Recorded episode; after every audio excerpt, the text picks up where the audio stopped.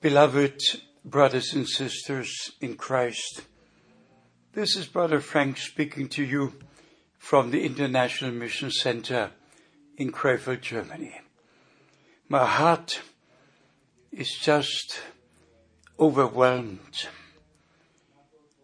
to know and to experience the presence of God in such a wonderful way as we had the privilege at this last weekend. Beloved, we spoke about God and His covenant with Noah, with Abraham, with Israel, His covenant with the New Testament church, where our Lord said, "This is the blood of the new covenant." We spoke about the promises. We spoke about the many things pertaining to the covenant God made with us. We read the scriptures which speak about the Lord showing Him with the covenant. In the prophets of the Old Testament, like Ezekiel chapter 1, then in the New Testament, in Revelation chapter 4 and 5, and then in Revelation chapter 10, showing our Lord in His covenant with a rainbow over Him. My friends, God's promises are true. We had over 800 people gathered here from various nations, from all over Europe, right from the tip of Finland down to Palermo, from one end of this continent to the other, and then also friends from different parts of the earth joined us for these weekend meetings. What should I say? April is always a very special month, and the 2nd of April, a very, very special day in my life. And I look back to 47 years ago, when the Lord called me with a tremendous audible voice, which came from up but from the right, speaking to me, as you know, in my mother tongue, calling me, giving me the commission to go from city to city to preach His word and also to give out the spiritual food that was put in store. I look back to these many, many years, and I'm not bragging, because I've got nothing to brag about. When brothers today said, "Brother Frank, we thank you for serving the Lord, for doing His work," and I just answered, "Brothers, I've done nothing. I've not saved a single soul. I've not healed a single body. I've not delivered a single spirit. I just preach the word of God." And the gospel of Jesus Christ became the power unto salvation to those who believed. So I do look back to these many years, having done nothing, but at the same time acknowledging that the Lord has saved many souls. Many in 141 countries and beyond came to the knowledge of the truth, and the Lord has blessed my feet to take the gospel to the ends of the earth I also, as you know, had the great privilege to be together with Brother Brenham. How do I cherish these times of fellowship? How do I thank God for having ordained it in such a way? And friends, you will never know what it means to me. Experiences are very, very special. But when you go even to the calling of the Apostle Paul, what happens? Even the divine call, the light, the voice that appeared to him. Friends, there was a confirmation. The Lord spoke to Ananias. He sent Ananias to Saul. He prayed for him.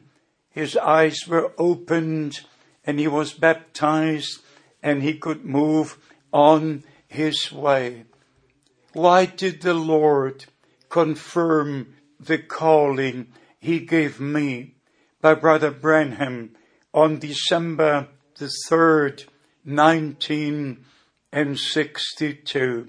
It is absolutely necessary that God confirms His calling, His commission.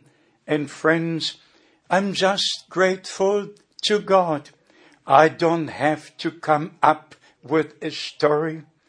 I don't need to tell a story. I can just say the truth.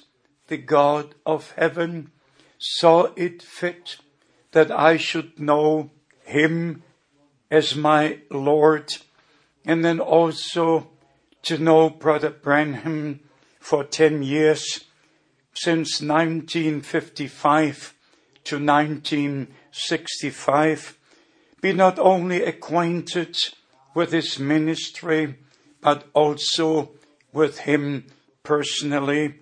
And friends, if there is a person living on earth, knowing, not only believing, knowing by divine revelation that William Branham was that promised prophet who should come before the day of the Lord would come, we have seen the fulfillment of Malachi chapter 4.